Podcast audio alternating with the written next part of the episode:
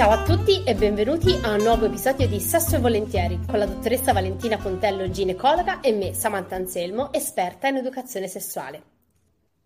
Nel precedente episodio abbiamo fatto un'introduzione al porno mainstream, cioè il porno convenzionale. Esistono però tanti tipi di porno e oggi ne parliamo con la nostra ospite, Claudia Ska, autrice del libro sul porno, corpi e scenari della pornografia.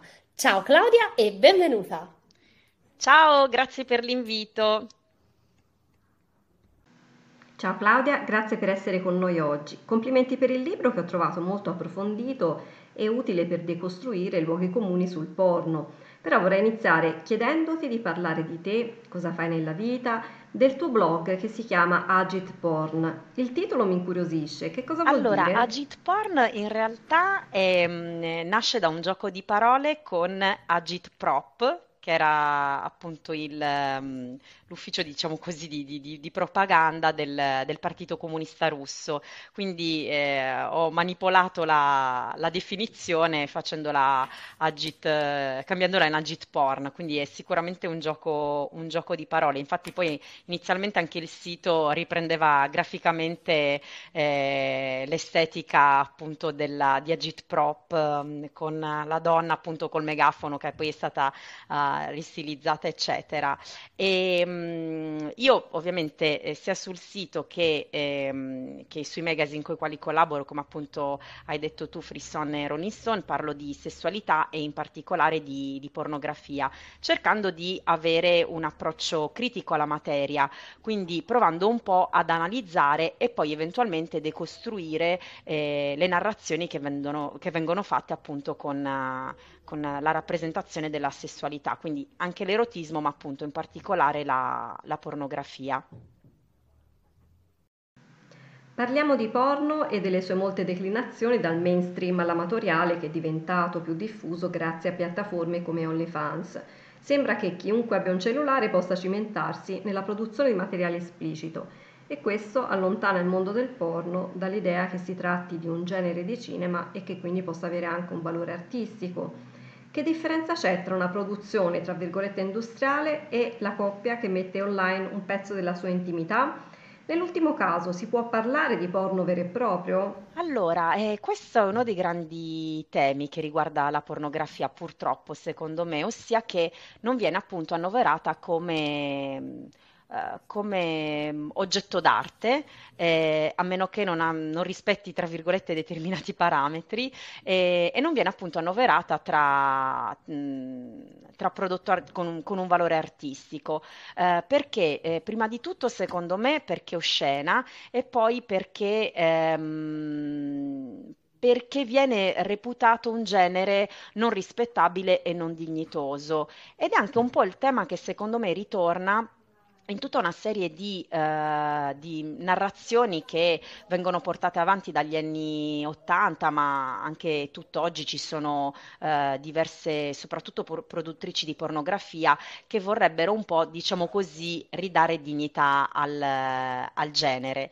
E, um, allora, c'è poi, rispetto all'altra domanda che mi hai fatto, rispetto alla, alla definizione, diciamo così, di, di porno, ehm, è, è, complicato, nel senso che se dovessimo soffermarci a livello etimologico, si sa ormai che la pornografia, diciamo così, eh, stando alla definizione, sarebbe la rappresentazione di, ehm, di immagini, di, di, racconti, diciamo così, relativi alle prostitute. Quindi inizialmente eh, questa è la definizione che se ne dava, ma in realtà poi nel corso dei secoli questa cosa è cambiata e, e quindi si può dire che la pornografia sia la rappresentazione di atti sessualmente espliciti. Però in realtà se chiedessimo a ogni singola persona di dare una definizione alla pornografia, della pornografia probabilmente darebbe delle definizioni molto diverse oppure farebbe dei distinguo tra cinema pornografico, contenuti pornografici come possono essere, um, non so, dei contenuti creati uh, a casa propria con il cellulare, immagini, quindi non um, immagini audiovisive ma fotografie o illustrazioni pornografiche. Ecco, ci sono varie tipologie tipologie e ehm, di rappresentazioni e alcune vengono appunto talvolta riescono ad essere definite come prodotti artistici, altri no. Uh, per esempio un caso del, tu l'hai citato prima, del porno mainstream. Quindi il cosiddetto porno mainstream è quello che ormai viene definito quello che gira nei tubes, come per esempio Pornhub, YouPorn, Brazzers, eccetera.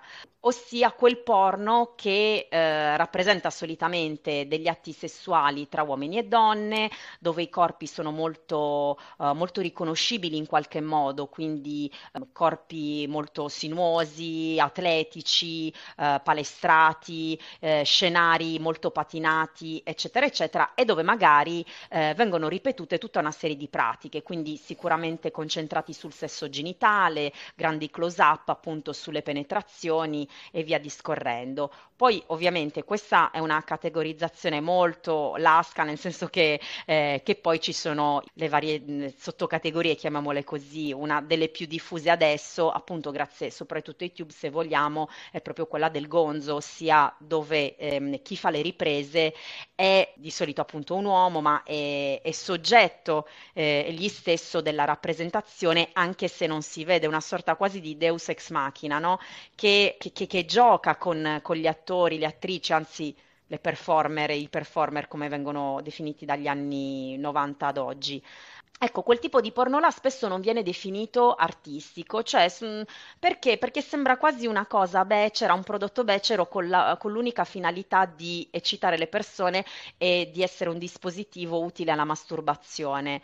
Mentre invece poi c'è tutta un'altra pornografia che magari per il fatto di avere una trama, una storia, un'ambientazione un po' più curata e anche magari una certa attenzione a livello estetico, allora quello già potrebbe essere... Ehm, appunto, eh, come dire, a fatica, però definito un prodotto artistico ma in realtà se vogliamo sono entrambi prodotti artistici. Poi possiamo dire che magari uno è un prodotto un po' più di qualità perché più autoriale, più ricercato, più studiato, più raffinato, ma raffinato nel senso di fatto un po' più a modo, tra virgolette, e l'altro magari un po' più di massa, ma è lo stesso discorso che potremmo applicare al cinema o alla musica, alla letteratura in generale? I prodotti di massa, quindi eh, prodotti continuamente um, un po' tutti simili a fra di loro e invece quei prodotti autoriali che sono fatti con un po' più di cura.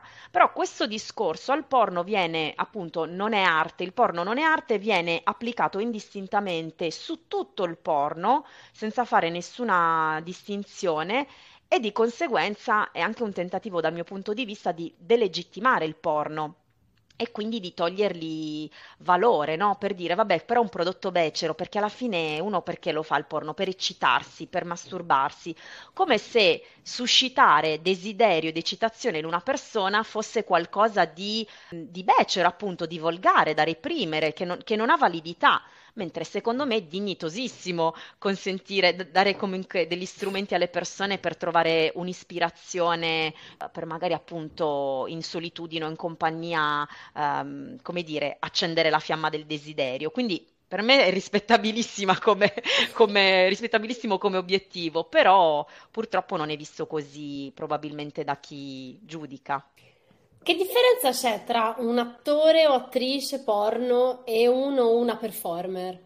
Allora, guarda, eh, come dicevo prima, questa è una distinzione che si è rafforzata fondamentalmente dagli anni 90 all'incirca, forse ancora di più con gli anni 2000, perché diciamo che per tutta la Golden Age, quindi parliamo degli anni 60, 70 80, effettivamente il porno era costituito da delle storie, poi alcune stavano più in piedi, altre no, però comunque c'era una trama, una storia, eh, anche laddove magari era il classico eh, idraulico che, che suonava e poi poi si, si scopava la, la, la, padrona di casa, però comunque c'era mm, come dire, una trama che si sviluppava anche nella sua semplicità. Uh, poi sempre di più, e questa cosa appunto è stata es- esasperata anche dai, dai tubes, come dicevamo prima, i-, i contenuti si sono sempre più frammentati, quindi siccome anche la soglia d'attenzione data dai social è, è sempre più, più, labile, diciamo così, più a breve termine, di conseguenza anche i contenuti sono molto più brevi, cioè devi subito fare breccia, eh, fare sì che quella per, di catturare l'attenzione delle persone che ti guardano e proporre dei contenuti che vadano da 0 a 100 nel minor tempo possibile.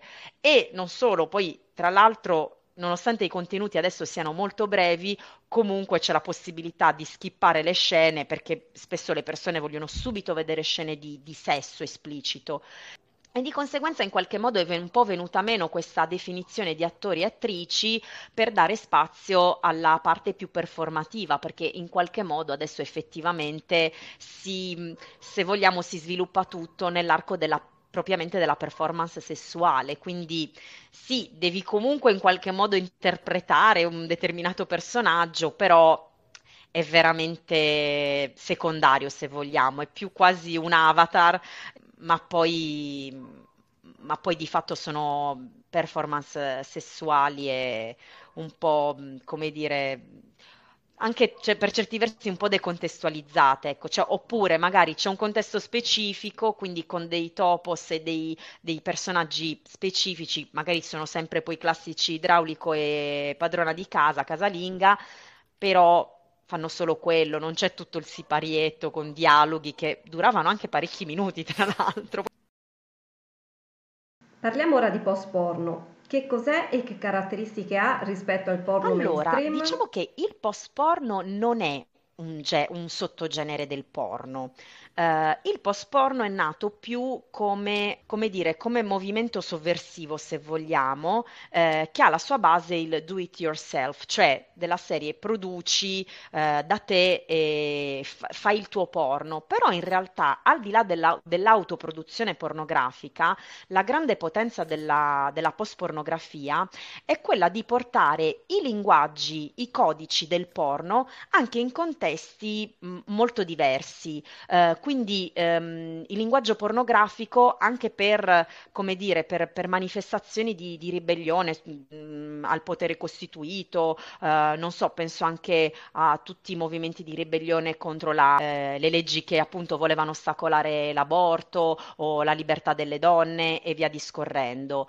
Um, adesso diciamo che negli ultimi anni, probabilmente, oddio, forse nell'ultimo decennio no, un po' di meno, um, c'è un po' questa ambiguità nell'usare il termine post porno come se fosse uh, un tipo di pornografia uh, diversa da quella mainstream, ma, ma in realtà uh, non è esattamente così, cioè post porno è tutta quella, una sorta di sottocultura ehm, che vuole appunto sia nella pornografia stessa oppure, come dicevo prima, utilizzare i codici stessi del porno per portarli anche in ambiti che non sono strettamente pornografici. Sicuramente poi se ci soffermiamo sulla, porno- sulla produzione pornografica in sé per sé, ehm, il post porno appunto è fatto di, eh, appunto, di, di, autoproduzione, quindi sicuramente ha il valore autoriale è enorme rispetto alle produzioni eh, di massa o in generale anche a quelle produzioni autoriali però con un certo budget, quindi è un po' più, come dire, underground da questo punto di vista. Ecco, però l'importante è non pensare che sia un genere come appunto la, il POV, quindi il point of view oppure il gonzo o, o che so io, ecco, è semplicemente un, è un, è un modo diverso di, di, concepire il porno e, e il suo uso, diciamo così. Ho letto che il post porno è un materiale pensato più per delle rassegne, dei festival in presenza e che assomiglia più a dei documentari ed è difficile da trovare online. Nel tuo libro citi la piattaforma Pink Label TV che ne raccoglie diversi. Ce ne vuoi parlare? Diciamo che i prodotti underground effettivamente eh, sono più difficili da reperire. Perché? Perché per fortuna, secondo me, eh, perché è giusto che le persone che lavorano guadagnino e traggano vantaggio dal proprio lavoro, eh, sono prodotti a pagamento. Eh, quindi di solito si trovano su piattaforme alle quali bisogna abbonarsi o per cui è necessario pagare per vedere il contenuto, anche che sono on demand, eccetera. Per esempio, tu appunto citavi la Pink Label TV, eh, che è una piattaforma statunitense di San Francisco, eh, che tra l'altro eh, fa una cosa bellissima perché ospita tantissimi festival eh, indipendenti di porno, tra cui appunto il San Francisco Porn Film Festival, eh, se non sbaglio anche il Berlin Porn Film Festival, eh, di recente ha anche ospitato l'Aten Porn Film Festival, che è un festival recentissimo, è nato nel 2020 appunto ad Atene, e, e quindi dà, dà anche la possibilità alle persone di poter partecipare al festival da remoto, vedendo tutti quei film che altrimenti avrebbe difficoltà a vedere, non potendosi recare mh, alle, alle manifestazioni. Quindi per vedere questi prodotti di fatto ci sono due modi, o si partecipa ai vari festival che ormai pian piano eh, stanno fiorendo in, uh, rigogliosi in tutto il mondo, oppure appunto si fanno degli abbonamenti a delle piattaforme come può essere anche la Pink Label TV. Per esempio, noi in Italia abbiamo la Uniporn TV, che invece consente di scaricare i singoli contenuti, tra l'altro a prezzi molto accessibili, e lì possiamo vedere tutta una serie di autori e autrici che altrimenti avremmo difficoltà a vedere magari eh, distribuiti da, da grosse case di produzione. È vero anche che quelle stesse persone potrebbero tranquillamente caricare i propri contenuti su Pornhub, però appunto da quando quando poi Pornhub non consente più di monetizzare sui contenuti caricati dopo lo scandalo del 2020, cioè scan- poi scandalo del 2020 è un parolone, nel senso che fece molto scalpore un articolo scritto da, da un giornalista del New York Times che si chiamava The Children of Pornhub dove appunto tra virgolette, smascherava il fatto che in particolare su Pornhub ci fossero tantissimi contenuti di sesso non consensuale, di revenge porn, addirittura materiale pedopornografico. E quindi lì, essendo proprio sotto i riflettori non solo eh, della stampa che si occupa di porno, ma della stampa generalista, lì c'è stato appunto il ritiro da parte di Visa e Mastercard dalle scene, diciamo così, hanno ritirato gli accordi con Pornhub e, e poi Pornhub ha fatto tutta un'operazione di epurazione dei propri, dei propri contenuti. Mm, cosa è successo però appunto in seguito a, questa, a questo ritiro degli accordi commerciali? Che eh, Pornhub aveva un programma che si chiamava uh, Model Program, che consentiva a una serie di, mh, di, di, performer, a prescindere dal genere, dall'orientamento sessuale, di caricare i propri contenuti, anche i contenuti autoprodotti, e quindi di guadagnare da, dai propri contenuti. Però non essendoci più questo accordo, questo non è più possibile, quindi al massimo adesso è possibile guadagnare dalla parte free diciamo così, non è più possibile vendere i propri film o in generale video, le foto, eccetera, e si guadagna fondamentalmente dalla pubblicità. Quindi dagli, dai, dagli sponsor che, che, si promuovono su, su Pornhub. Um, le conseguenze però di, di questa cosa quali sono state? Perché poi ecco, Pornhub ha fatto e fa da capro espiatorio purtroppo eh, e sicuramente aveva le sue falle e ce le ha ancora e c'è una gestione comunque ambigua come in tantissime altre multinazionali. E il problema però qual è stato questo? Che apparentemente adesso Pornhub potrebbe risultare eh, un'oasi felice, ma tutte quelle persone che ehm, hanno visto rimuovere tutta una serie di contenuti non è che hanno smesso di vederli, vanno su altri siti che sono anche meno sicuri perché magari ci si becca più facilmente dei virus o dove veramente è più facile trovare del, del materiale veramente, mh, veramente lì si va nella pedopornografia, ma mh, insomma mm. materiale pesante. Quindi in realtà come dire, si è posta tutta questa attenzione perché ci sono una serie di, di, di, di, interessi politici ed economici, perché c'era Exodus Cry, che è questa associazione che dice di essere laica, ma in realtà ha delle, degli interessi dell'estremismo cattolico americano, insomma tutta una serie di, cose abbastanza perverse, di tentacolari. Quindi fa, come dicevo prima, da capro espiatorio, ma poi eh, le conseguenze sono che, che le persone si spostano, si spostano, altrove, con una serie di, poi di, di anche di, di, di, azioni, se vogliamo, anche molto ridicole. Cioè, per esempio, adesso se, eh, tu su Pornhub non puoi più cercare tutta una serie di contenuti a livello proprio linguistico, eh, come per esempio le rappresentazioni di, e parlo di rappresentazioni ovviamente, non di messa in scena vera e propria di, di atti di violenza, ma le rappresentazioni, quelle più problematiche, no? come lo stupro, la violenza, eccetera di cui il porno si ciba, nel senso che poi il porno ha tutto un suo immaginario che è anche molto, eh, molto complesso, che può veramente mettere a disagio le persone, però secondo me è costruttivo che il porno ce l'abbia, cioè è, è, come dico sempre, preferisco vedere la rappresentazione di un atto violento, cioè due persone con, che consensualmente hanno deciso di mettere in scena un certo tipo di storia, e quindi lo fanno in maniera, come dire, per avere un effetto, chiamiamolo catartico, piuttosto che appunto imbattermi in un contenuto che è di una reale violenza, magari un video o anche dove c'è un atto sessuale consensuale, ma la cui immagine sia stata, sia stata sottratta senza il consenso e poi condivisa pubblicamente. Quindi eh, è sempre tutto, come dire, bisogna sempre secondo me tenere in considerazione la- le varie complessità e invece lì, in quell'occasione là, secondo me è stato un po' pretestuoso e, mh, scusate il termine, paraculo, eh, tutta l'operazione che è stata fatta per mettere in cattiva luce Pornhub senza poi tenere in considerazione i danni che, che ne sono conseguiti. Cioè, le piattaforme invece di cui parlavamo prima, quindi mh, che so, la Pink Label TV oppure come dicevamo in Italia Uniporn TV, ma anche le stesse piattaforme di Erika Last o altre, eccetera, si narrano un po', c'è questa mh, mm, sedicente narrazione di, di Oasi Felice, no? Qua troverai solo del porno consensuale, eh, solo del porno fatto da adulti, porno, poi c'è questa, mh, mm, come dire, stress della parola etico, della parola femminista, della definizione per donne, che sono tutti, no? È come quando compriamo biologico, ci rassicura, è la stessa cosa.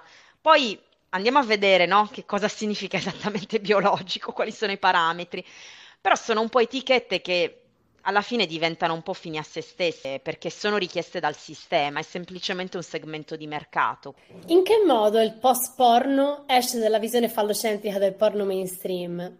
È vero che in alcuni casi esclude i genitali e non ha lo scopo di eccitare?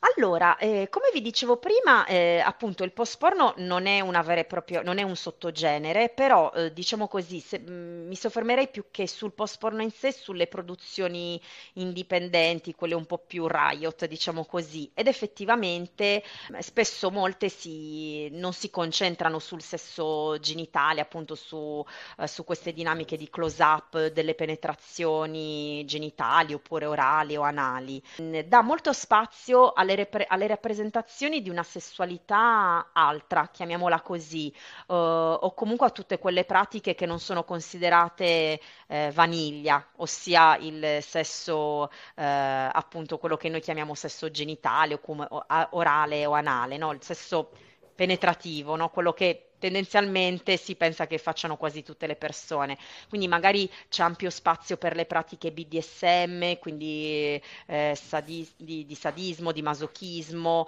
che magari non contemplano minimamente la stimolazione dei genitali, eh, una particolare attenzione ai vari kink, fetish, eccetera, eccetera. Però in realtà, in realtà anche il sesso mainstream ha eh, è molto attento a queste, a queste pratiche e che vengono sempre un po' considerate di nicchia. E per certi versi, e qui magari mi aiutate a rispondere più non tanto a livello di porno, ma a livello di sessualità, me lo potete dire voi, probabilmente nella narrazione della sessualità eh, diciamo che il sesso cosiddetto vaniglia è la norma o quello che pensiamo che sia più diffuso in assoluto, mentre tutte le altre sono esperienze non normative, quindi più vi- vissute in maniera più di nicchia. E il porno, di- però, a prescindere che sia mainstream autoriale, fa questo, cioè eh, non, racconta forse più la norma e le cose di nicchia restano di nicchia anche nel porno. Parliamo di rappresentazione dei corpi. Nel post-porno c'è spazio per altre corporità e per persone con disabilità rompendo quel tabù secondo cui la persona disabile sarebbe priva di istinti e bisogni sessuali. È davvero così? Come dicevo prima, appunto, eh, più che parlare di post porno, parlerei appunto di, ehm, di rappresentazioni magari più di nicchia, più autoriali, eccetera. In realtà eh, la disabilità è molto presente nella pornografia, bisogna un po' vedere, ecco, questo è un argomento un po', un po' scivoloso effettivamente, perché poi c'è tutto il tema della feticizzazione. In generale della feticizzazione di certi corpi, quindi non solo dei corpi con delle disabilità fisiche, ma anche dei corpi di, di certe etnie, um, con certe conformazioni fisiche, eccetera, eccetera.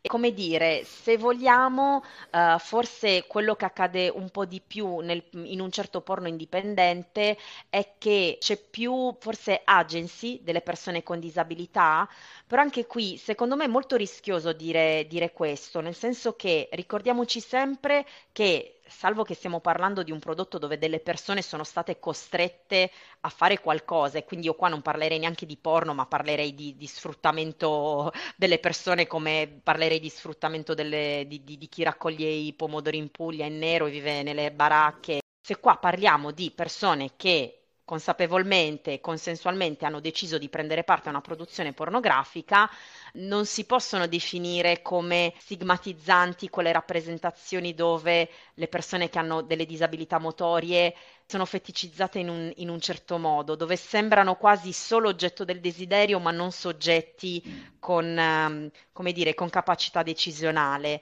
Quella, anche quella, secondo me, è importante da tenere in considerazione come una volontà di aderire a una certa rappresentazione. E secondo me, purtroppo, questo racconto viene un po' appiattito. È come se nel porno mainstream, quando vediamo persone disabili, uh, o comunque persone con disabilità, o persone non bianche, o persone che hanno certe conformazioni fisiche, certi orientamenti sessuali o che mettono in scena determinate pratiche sessuali, pensiamo, siamo subito portati a pensare, per una questione culturale, non, non intrinseca della questione in sé, che quelle persone siano un po', come dire, un po', siano delle macchiette, mentre invece nel porno autoriale ci sembra che questa cosa non accada. Però secondo me è sempre un pregiudizio, cioè guardare i prodotti eh, viziati da, appunto da, da, un nostro pregiudizio, cioè dal pregiudizio a che ah, nel porno di massa non può avvenire co- che questo, la ridicolizzazione di certe persone o di certe pratiche. Invece nel porno indipendente, quello che appunto eh, erroneamente viene definito post porno, questa cosa non accade.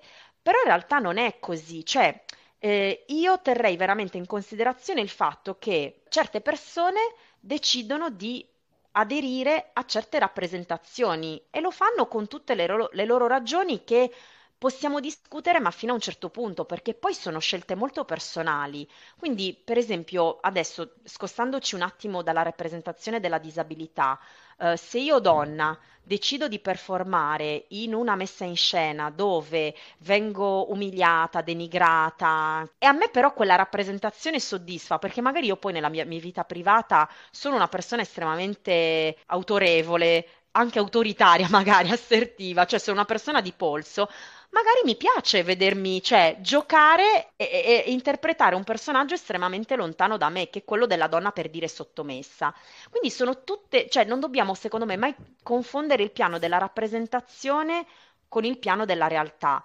E salvo, ripeto, dei casi molto estremi, pensare che quelle persone abbiano fatto una scelta di, di, di propria sponte. Cioè, io credo che sia, non che non ci siano, eh, perché non, non, voglio, come dire, fare quella che non, che non tiene in considerazione questi aspetti.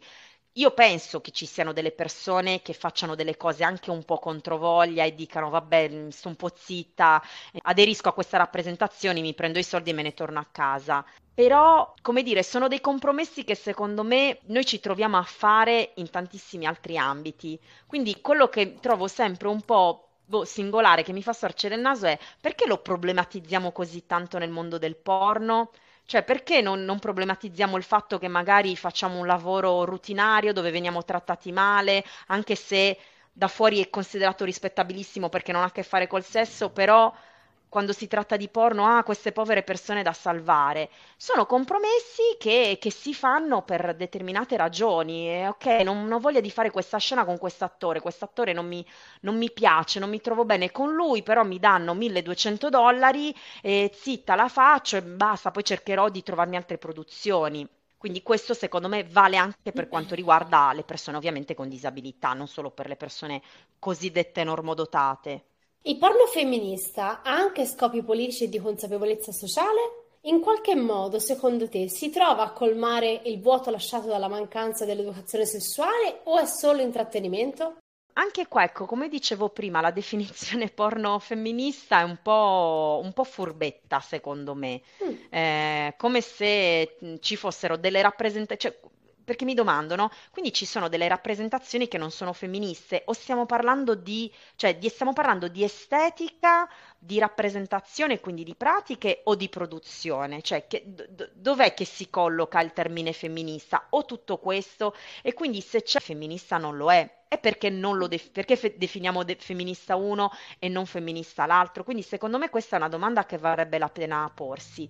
Poi rispetto alle intenzioni, sicuramente ci sono state nella storia del porno e ci sono tuttora delle, delle, produzioni, delle persone e quindi anche delle produzioni che hanno avuto come obiettivo non solo quello di intrattenere ma anche di, eh, di educare. Per esempio anche la stessa Annie Sprinkle che è una delle pioniere, tra l'altro eh, lei diciamo che è una delle pioniere anche del, del post porno che ha in qualche modo coniato se vogliamo questa definizione, ha creato moltissimi contenuti anche di educazione sessuale che, che tra l'altro sono stati molto importanti, no? soprattutto per la consapevolezza delle donne, la masturbazione, il diritto all'orgasmo, sempre poi tra l'altro in maniera molto gioiosa, a me è sempre piaciuta la, il suo modo di porsi rispetto ai corpi, al proprio corpo, al sesso.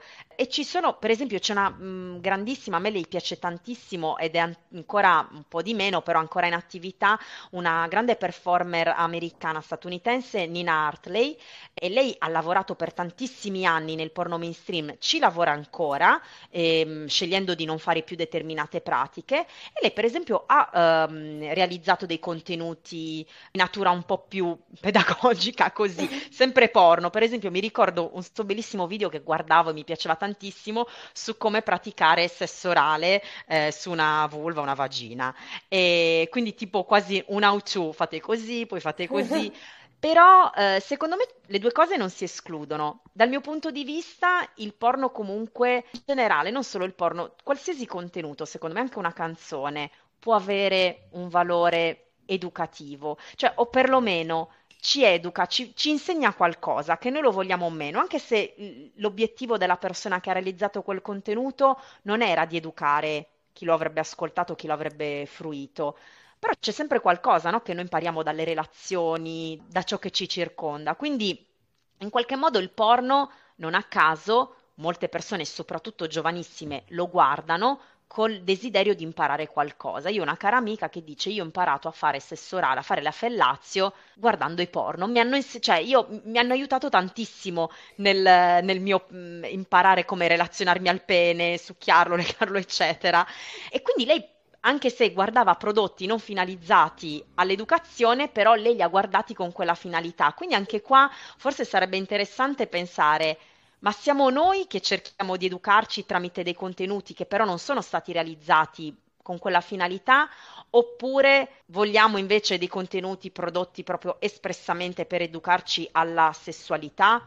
Io guardo sempre il porno per divertirmi, però anche io credo di aver imparato delle cose dal, dal, porno, perché no? Delle pratiche che magari non mi sarebbero mai venute in mente, delle posizioni, cioè le cose più, più disparate. Però, cioè, pensare a un porno esplicitamente educativo forse mi spaventa un po', perché lo vedrei un po' prescrittivo, non so come dire, tipo adesso questa cosa la devi fare così e quindi magari se ti viene da farla in un altro modo dici oddio, forse sto sbagliando, forse mi faccio male, non è corretto, mh, mm, non è rispettoso.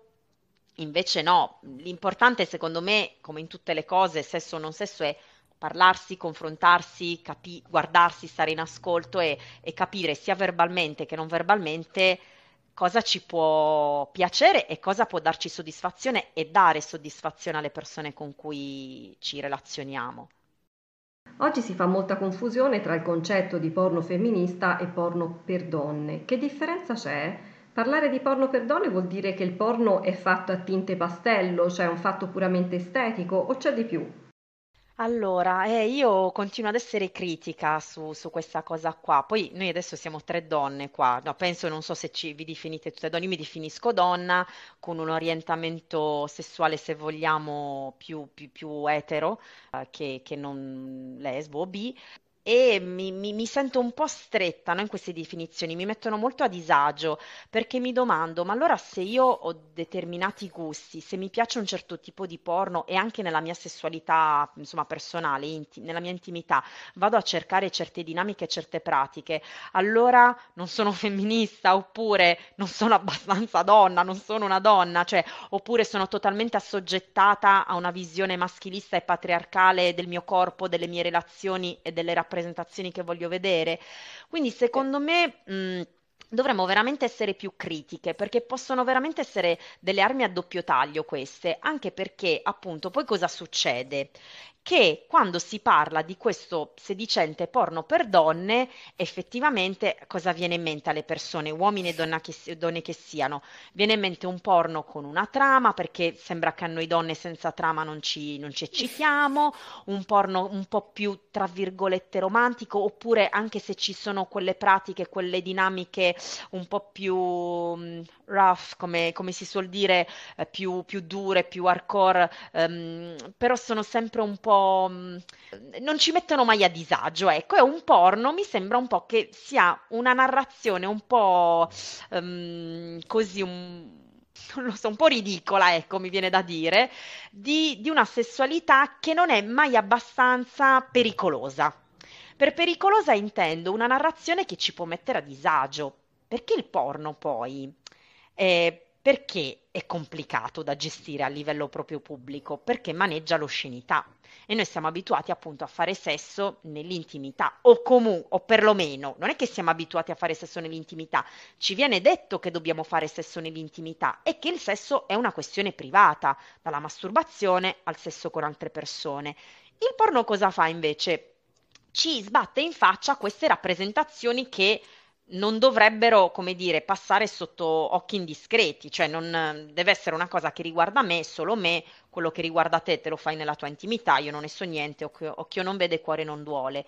Il porno invece ti fa vedere corpi nudi, corpi eccitati, corpi che si relazionano, corpi che fanno anche cose che magari tu non hai mai fatto, magari non le faresti, anche azioni che trovi disturbanti e questa cosa ti mette a disagio perché perché ti, ti, ti, suscita dentro tutta una serie di, di, di, di, sensazioni che possono andare dall'eccitazione al disgusto, alla rabbia, alla curiosità, alla, anche a, a, dire ma aspetta, io questa cosa non la sto capendo, com'è che stanno facendo questa cosa? Perché la stanno facendo? Cioè, perché questi si leccano le ascelle? Cioè, non, no? Che, oppure perché quello mette il pene sotto l'ascelle della tizia? Cioè, non, non si capisce, no? Perché poi ci sono anche tutta una serie di pratiche che sono definite non convenzionali. E, e quindi, cioè, tu ti trovi a vedere tutta una serie di cose e a volte proprio banalmente a non capirle. E, e però secondo me questo è un grandissimo punto di forza del porno perché proprio perché ti mette a disposizione tutto questo ventaglio di emozioni e di sensazioni che poi tu è difficile che chiudi il computer, spegni la TV e non ci pensi più. In qualche modo quelle emozioni lavorano dentro di te e quindi ci, ci ragioni su e poi magari nella tua intimità ti viene anche un po', no? Dici, ma, ma fammela provare, fammi vedere come sta cosa, oppure fammene parlare con gli amici e le amiche, fammi, fammi vedere con i miei partner sessuali come, se, se, se, butto giù questa cosa come viene presa, se mi dicono sei pazza, oppure proviamola, oppure storcono il naso, eccetera. E secondo me è veramente una cosa pazzesca perché, cioè, il mondo della fantasia, ma questo veramente rispetto a tutte le rappresentazioni, alla letteratura, al cinema, alla musica, eh, è veramente un... Um, cioè l'arte in generale, e io il porno ce lo metto assolutamente nell'arte, cioè è bellissimo perché ci dà veramente, la, la, mm, ci mette a disposizione tutta una serie di conoscenze, di emozioni che probabilmente da soli non riusciremmo a sperimentare perché magari non ci verrebbe proprio in mente di fare quella cosa, non, non ci passerebbe per la testa. E soprattutto ci dà la possibilità di tramite la rappresentazione, la visione di una rappresentazione, veramente di, di, godere senza poi magari necessariamente farla. Questo lo dico per delle pratiche o per delle relazioni che sono più, come dire, più complicate e penso a quelle dinamiche come appunto le dinamiche più di violenza, soprattutto violenza di genere, quindi mh, dinamiche di potere, di, di subalternità, eh, penso anche a tutte quelle rappresentazioni come l'incesto o il sesso fra persone con età molto diverse, quindi ragazzini e ragazzine e adulti e adulte. Nel porno queste scene sono fatte da persone adulte, poi magari una delle due è molto giovane, ma non è sicuramente una bambina di 10 anni o un bambino di 10 anni con l'uomo di 70, ok? Invece questo gioco anche tra le parti, secondo me, è utile perché è liberatorio e io trovo che il porno ci dia questa possibilità di essere liberatorio, come anche i film di guerra, no? Cioè, perché sono spesso liberatori i film dove c'è molta violenza? Perché siccome la violenza la mettono in atto loro e non noi, è un, cioè, è un respiro di sollievo sapere che ci possiamo sfogare in quel modo, come anche avviene secondo me nei videogiochi. È più complicato se noi poi cerchiamo certe rappresentazioni di portarle nella realtà, soprattutto senza il consenso delle persone, no? Quindi lì si attua una violenza, però allora stiamo decisamente spostando il baricentro da tutt'altra parte. Ah, si è molto parlato dell'esperienza della ormai famosissima e citatissima Erika Lasta, regista svedese, pioniera del porno per donne, un porno con una trama che rappresenta corpi reali e prevede un pagamento equo di tutte le persone coinvolte nella produzione. Insomma, quello che abbiamo detto, l'etichetta porno etio. Secondo te questo può essere un modo positivo per una donna per approcciarsi inizialmente al mondo del porno, sì o no? Allora, io mhmm, nonostante poi abbia accolto con entusiasmo, mi ricordo all'epoca era, mi pare che fosse il 2014-2015, eh, quando venni a conoscenza appunto della casa di produzione di Erika Lasta, in particolare del suo progetto Is Confection, che è molto, mm. molto interessante secondo me, ma poi sono diventata più critica, perché appunto lei utilizza, utilizza e non utilizza, c'è un po' ambigua rispetto anche alla definizione porno femminista, oppure questa, questo stressare la definizione di porno etico e come a dire il mio porno siccome è etico è migliore degli altri, il mio porno vale la pena guardarlo, il mio porno è un porno rispettabile, perché è un porno che è stato, come dire, epurato da tutta una serie di caratteristiche che possono essere problematiche se discusse nella società.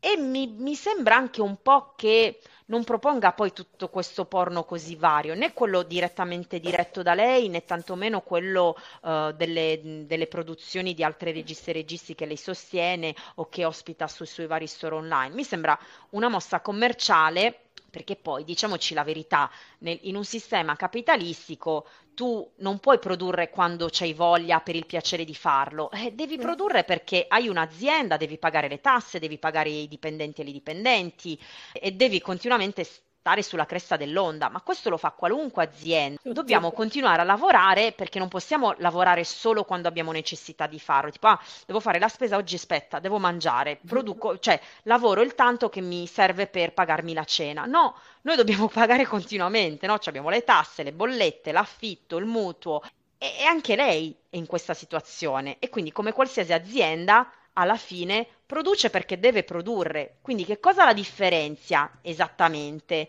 da altre aziende che producono porno?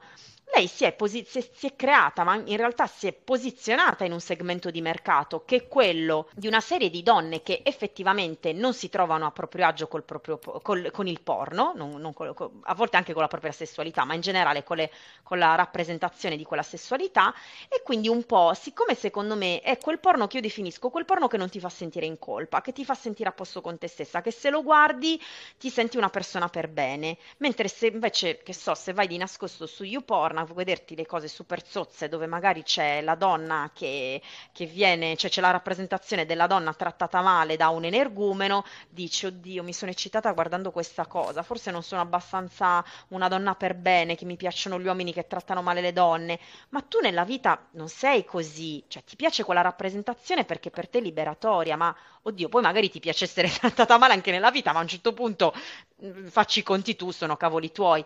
Però ecco, Questa cosa qua secondo me non lo so, io, a me non interessa, cioè io so già di essere una persona per bene, non ho bisogno di essere validata da Erika Lass che mi dice, che mi fa vedere i film porno con i petali che volano, cioè non, eh, o quelle, ehm, mi ricordo soprattutto i suoi primi film, eh, erano veramente un eterno product placement, cioè di tutti i prodotti che lei vendeva negli store, quindi i dildo, eh, le maschere, i quadri, le stampe, cioè raga, ci sono delle- dei film dove praticamente, non lo so, sembra cioè, che, che il messaggio sia comprami, comprami, comprami, no? Spendi sul mio store, arricchiscimi, cioè è veramente imbarazzante dal mio punto di vista. E quindi ripeto, io non credo che noi abbiamo bisogno che qualcuno ci dica che siamo brave persone, cioè se noi ci comportiamo da persone civili, no? No? Lo sappiamo, ognuno lo sa dentro di sé, no?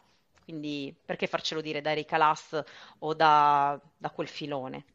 Uno dei canali di Erika Last, appunto come dicevi, si chiama X Confession ed è una produzione che ha come trama le fantasie delle persone reali, cioè chiunque poteva mandare una mail raccontando una sua fantasia e poteva essere prodotto un cortometraggio con quelle più interessanti. Questo ci porta nel discorso del porno e del suo ruolo nel costruire un immaginario erotico, cioè una specie di biblioteca delle fantasie a cui attingiamo quando vogliamo eccitarci. Ora noi sappiamo che i ragazzi e le ragazze iniziano a guardare materiale esplicito molto presto, prima dei 18 anni, e su questo si possono costruire delle aspettative spesso sbagliate su cosa è un rapporto sessuale, cos'è il piacere, come ci si aspetta che funzioni o debba apparire un corpo con pene e un corpo con vulva. Leggevo in un, in un libro di educazione sessuale un aneddoto di un giovane ragazzo che alla sua prima esperienza si era meravigliato che la sua partner non godesse in inglese. Ma non solo, se il porno mainstream, che è quello che i ragazzi trovano gratis su internet, non ha una trama, ma è solo un minuto dove si vedono i genitali dalla prospettiva maschile e nemmeno le facce degli attori, questo tipo di porno non rischia di appiattire anche l'immaginario erotico perché poi si lascia anche poco spazio alla fantasia? La questione è molto grande e interessante, nel senso che cosa succede? Che ehm, nessuno si vuole assumere la responsabilità di parlare di sesso. In famiglia non se ne parla o se ne parla sbrigativamente, eh, a scuola meno che mai. Quindi cosa succede? Che le persone si arrangiano, no? Perché cercano di, di trovare in autonomia quei contenuti che possono essere interessanti o di aiuto. Per di più con internet, cioè con l'accesso, no, a, a internet senza particolari vincoli, sì, mh, soprattutto le persone piccole ehm, hanno il ehm, parental control, eccetera, ma, ma si sa che poi essendo native, native digitali, magari sono anche un po' più sgamate e sgamati per, per arrivare dove desiderano. Fatto sta che al porno ci arrivano e anzi gli studi dicono che si abbassa sempre di più l'età alla, alla quale ci si approccia ai contenuti pornografici. Mi pare che adesso si attesti intorno ai 9 o 10 anni, 10-11 anni, insomma, quell'età là. Quindi parliamo degli ultimi anni delle elementari, no? Quindi molto molto piccoli. E qual è il problema? È ovvio che ma quello io credo che riguardi qualsiasi tipologia di contenuto, se nessuno ci spiega che cosa stiamo fruendo, e noi un po' pensiamo che quella cosa sia così, quindi se vediamo che la norma è, sono rapporti dove di fatto i, i- i corpi sono frammentati, quindi non vediamo le espressioni dei volti, dove vediamo che il corpo maschile si riduce a un pene che penetra ripetutamente vagine, eh, ani e bocche. Eh, se vediamo reiterate determinate dinamiche, è ovvio che un po' saremmo, come dire, avremo la percezione che funziona così e quindi in maniera più o meno voluta anche nella nostra vita andremo a replicare quelle, quelle tipologie di pratiche e di interazioni. Però questo, se vogliamo, succede anche con, non lo so, penso veramente a tutti, pensate a tutti i film cosiddette commedie romantiche, con tutte quelle dinamiche di galanteria, di cose, cioè quel- quelle dinamiche do- dove l'uomo è in un certo modo, dove eh, la donna è in un certo modo, e poi mh, le relazioni sono monogamiche, e poi c'è il possesso, e poi c'è la gelosia, eh, con piacere là. Non so, tu- tutte queste cose un po', come dire, stereotipate io non le vedo così tanto diverse dal porno. Co- qual è la differenza? Che, ecco, e non è una differenza da poco, quel- magari le commedie romantiche, per quanto problematiche, dico commedie romantiche per fare un esempio, ma potrebbero essere i film d'azione, di guerra, i noir, i gialli, gli horror, però magari tu ti capita di vederli con delle persone adulte o anche con altri tuoi pari. Il porno invece magari ti vergogni, cioè tu sai che stai facendo qualcosa di proprio che non è in bolla, no? che non dovresti fare, e perché lo intuisci questo? O perché te l'hanno detto chiaramente, quella cosa non si fa, non ti devi toccare, non devi guardare quelle cose, oppure perché siccome nessuno mai ne parla, tu così fai 2 più 2 e dici, boh, non ne parla mai nessuno pubblicamente, quindi forse non è una cosa di cui bisogna parlare. Non lo dico neanche ai miei amici e alle amiche, me lo guardo per i fatti miei, non dico a nessuno, oppure magari provo un po' a parlarne con i miei pari, ma neanche troppo pubblicamente perché intuisci che qualcosa che ti fa vergognare, cioè che, di cui vergognarsi quantomeno. Invece che so, se io mi guardo un film qualunque con i miei genitori, con i miei amici, con i miei insegnanti, magari quelle dinamiche che vengono messe in scena vengono discusse, magari io mi viene da dire scusi prof, oppure scusa mamma, scusa papà, come mai c'è, c'è, questa dinamica qua? Perché quella persona, abbiamo visto dieci film di questo tipo e ogni volta fanno quella roba lì, ma perché voi invece in casa non la fate sta roba? Cioè, e c'è anche un confronto, no? Di dire, ma io come vivo, come mi stanno educando, come invece vedo che vengono rappresentate quelle dinamiche in scena? Questo col porno purtroppo non lo possiamo fare, quindi non abbiamo dei termini di paragone termini di discussione e di conseguenza facciamo, andiamo un po' attentoni e poi quel che succede succede. Cosa succede però? Succede che appunto poi c'è enorme frustrazione e c'è frustrazione a prescindere dall'età, a prescindere dal genere, a prescindere dall'orientamento sessuale, perché perché io credo che questo sia un problema anche delle ragazze che vanno anche lì a, come dire, a cercare di compiacere l'uomo perché hanno visto magari che in quei porno, che sono quelli accessibili perché tra l'altro sono gratuiti e loro non, se sono piccoli non, non, ancora non lavorano, non hanno soldi per pagarsi un altro tipo di porno, tenderanno a fare quella roba che magari non piace tanto loro, però boh, la fanno, si farà così. Quindi per questo secondo me è importantissimo parlare di sesso, al di là dell'intento di dire adesso ti educo, che anche lì ci andrei con le pinze, diciamo così, anzi con i piedi di piombo, però par- parlare pubblicamente, se non altro, aiuta a mettere sul piatto, no? davanti agli occhi di tutti, la questione e a problematizzarla. Per esempio, io mi ricordo questa cosa, mi pare l'ho raccontata anche forse nella prefazione al mio libro, che ero adolescente, non so, avrò avuto 17 anni, non ricordo, con i miei si guardava un, un, film, che non era un film porno, però era un film francese con tante scene di sesso, anche abbastanza esplicite, ovviamente non si vedevano i genitali, ma si intuiva che cosa facevano l'attore e l'attrice.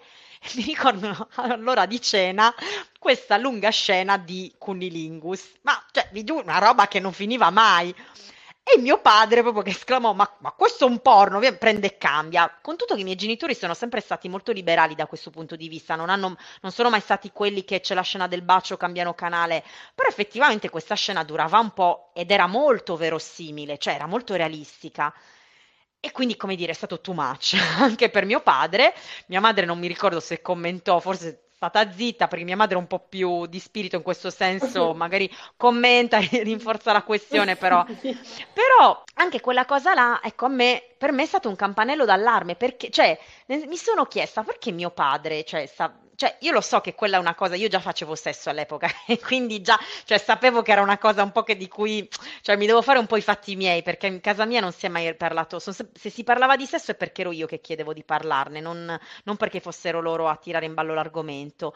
Però quella cosa in realtà è stata utile per me perché non parlandole in qualche modo è uscito fuori l'argomento, cioè mi ha fatto chiedere perché mio padre que- di questa cosa non ne vuole parlare, perché vuole tacerla, perché c'è imbarazzo su questa cosa qua. Però intanto è successa, io trovo veramente che sia molto utile, cioè io penso, io credo molto anche all'autoeducazione, che poi non è mai un'autoeducazione, è sempre un'educazione reciproca se si fa alla pari, no? Genitori con figli, insegnanti e genitori insieme, insegnanti con alunni e alunne, i, i, ragazzi e le ragazze, i bambini e le bambine fra di loro, cioè dare spazio anche alle domande, cioè a, chiedere ma perché sono fatto così, ma perché quello è diverso, ma perché se mi tocco, cioè perché se faccio questa cosa provo questa roba qua, ma papà e mamma mi dicono che, che non la devo fare, che sono in pubblico, che, mm-hmm. che assolutamente... Cioè, quello secondo me è molto utile. E invece forse pensiamo un po' all'educazione come qualcosa di prescrittivo calato dall'alto. A me piacerebbe più una, una sorta di educazione basata sul dialogo e sul confronto.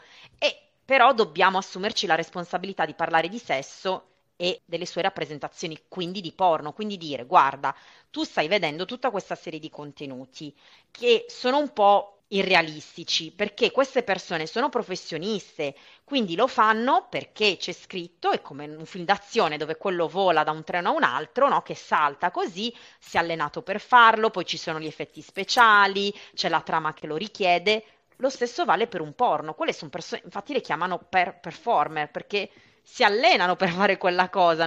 Però bisogna parlarne, se non se ne parla siamo sempre lì, nascosti. In effetti concordo con tutto quello che hai detto e se ognuno di noi in Italia eh, leggesse bene le basi della WAS, che è l'Associazione Mondiale che parla di sessualità e butta giù le basi di un'educazione sessuale, di come dovrebbe essere fatta nel mondo a livello internazionale è un'educazione sessuale principalmente olistica, basata sulla comunicazione e non del tutto prescrittiva. Quindi in Italia c'è questo grande gap perché culturalmente siamo tendenzialmente molto chiusi e quindi accade che le linee guida purtroppo spesso vengono rielaborate a attraverso le nostre modalità culturali che creano purtroppo dei, dei gap e, e, e dei piccoli danni nell'educazione sessuale ad oggi, ancora nel 2023 perché secondo me poi qual è il rischio?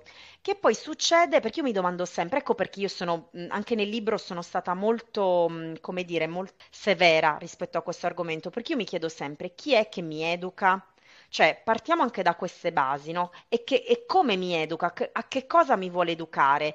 Perché se poi passiamo l'idea, vi faccio un esempio, che il sesso si deve fare solo se c'è una relazione, se si è innamorati, se si è un maschio e una femmina e che bisogna fare solo sesso genitale e non anale, non orale per dire, no, adesso sto sparando delle cose a caso, però mettiamo caso che veramente ci raccontassero queste cose. Oh, la Chiesa lo fa, non lo fa così, io sono stata già più libertina, però in certi termini la Chiesa fa questa roba qua, loro lo dicono, magari circoscrivono all'interno del matrimonio per avere figli, eccetera. Però però ecco, se, ci dove- se dovessimo pensare all'educazione in questi termini, immaginiamo tutte quelle persone che magari non sono assolutamente interessate al sesso eterosessuale o che non Mhm. sono interessate al sesso genitale, no? Che magari hanno più, che so, hanno più altre tendenze, altri interessi, che non so, che magari non, non amano neanche troppo il tocco con l'altra persona perché è più qualcosa di mentale o che, o che riguarda altre sfere. Come si sentirebbero quelle persone? Come delle persone non valide, delle persone malate. Infatti poi c'è tutta la patologia, cioè il patologi- patologicizzare quelle, ori- tutti quegli orientamenti e quelle pratiche che non sono considerati appunto normati e convenzionali e quindi stai tagliando una fetta di persone e stai dicendo loro che sono sbagliate. Invece io penso che nessuna persona al mondo si debba sentire sbagliata, che tutte siamo persone valide. Questa tipologia di porno viene spesso utilizzata dai sessuologi come strumento per ricostruire un immaginario erotico in chi ha difficoltà di vario tipo, per esempio legate a un ridotto desiderio. Se guardo un film che mi eccita e poi richiamo questo ricordo, quindi durante il rapporto alla masturbazione, questo può aiutare il mio corpo a funzionare meglio, ti chiedo? Ma probabilmente, probabilmente sì, però in realtà io credo che questa è una cosa che può fare il porno in, in generale. Cioè, io per esempio so che questa, no, allora non so se è una cosa che viene fatta solo al Master in Sessologia in Bicocca, quello diretto dal dottor Prunas, o se è Mhm. una cosa che viene fatta in diverse scuole di, di sessologia, quella di essere, diciamo così, sottoposti a contenuti pornografici anche molto diversi fra loro, veramente una varietà pazzesca perché questo poi può essere utile in fase di terapia con le proprie pazienti e i propri pazienti perché in qualche modo, eh, me l'hanno spiegata così perché appunto io non sono una, una sessuologa, però che altro anche un po' per lavorare sul pregiudizio che potrebbe avere il sessuologo o la sessuologa nel momento in cui magari il paziente o la paziente porta un un determina- una determinata narrazione, una determinata storia.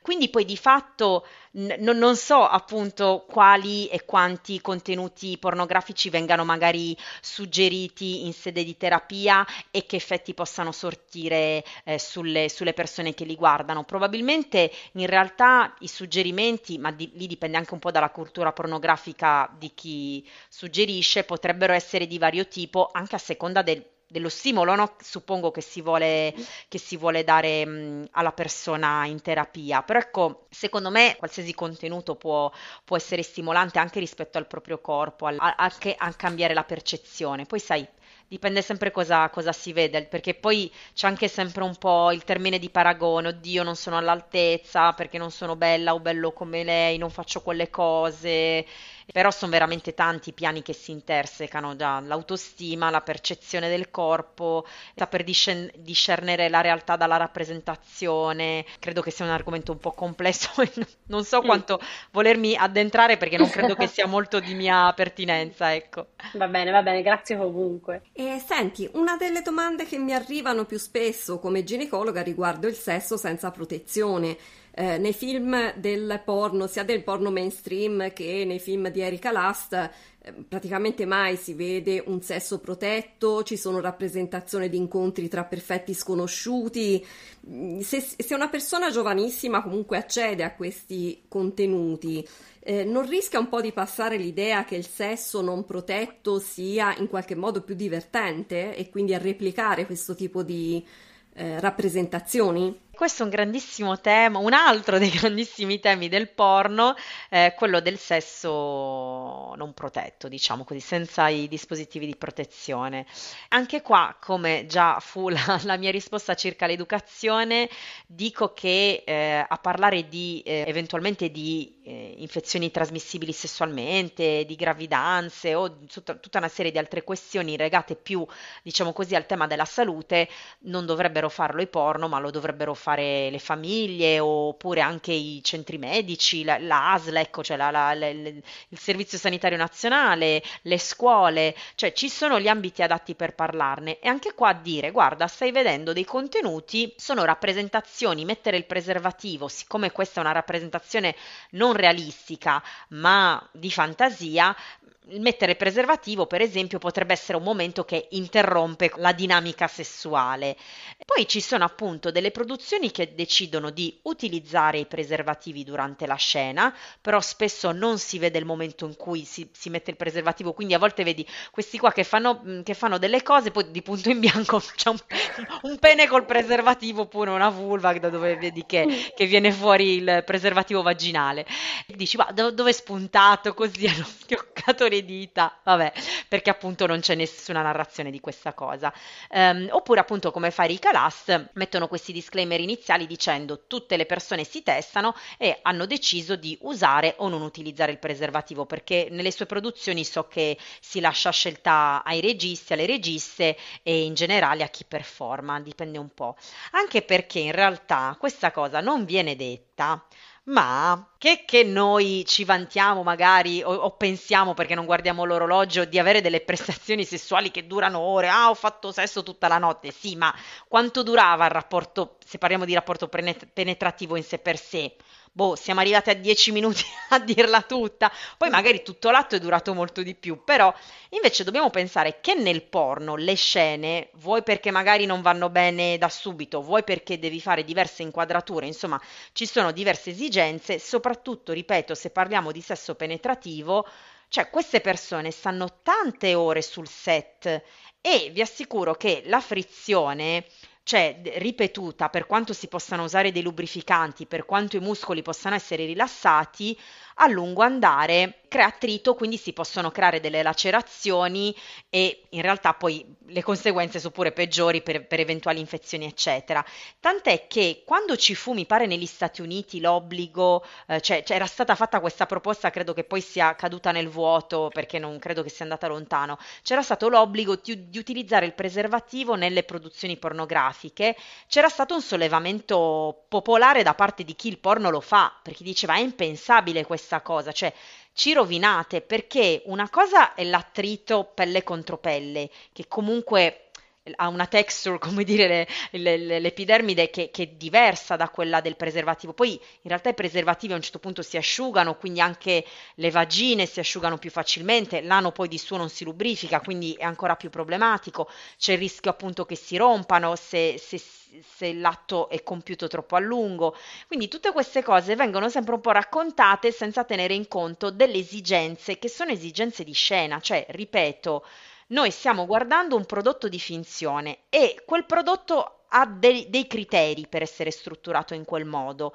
Poi se vogliamo parlare di educazione, allora pur, piuttosto facciamo dei contenuti per dire questi sono i preservativi, questi sono i dental dam, questi eh, si usano in questo modo, questi si possono usare in quest'altro, questo è lubrificante, ci sono diversi tipi di lubrificante, però ripeto, tutti vogliono, allora, non si vuole che il porno venga visto, però poi si vuole che il porno educhi, però ci dobbiamo decidere, cioè o, o, non, o, lo, o, lo, demonizziamo e allora se mi demonizzi pretendi pure che ti educhi, ma arrangiati, educati da solo, che cosa vuoi da me? Cioè mi stai, non, non mi dai diritti al performer perché non, fondamentalmente i sex worker sono persone senza diritti e po- ho delle difficoltà eh, perché non posso monetizzare perché quello lì toglie l'avallo, de, cioè le, i contratti commerciali con quel sito e qua non posso vendere, qua non posso sponsorizzarmi, ma e, vuoi pure che ti educhi, ma, ma chi se ne frega? Frega, ma saranno cazzi tuoi.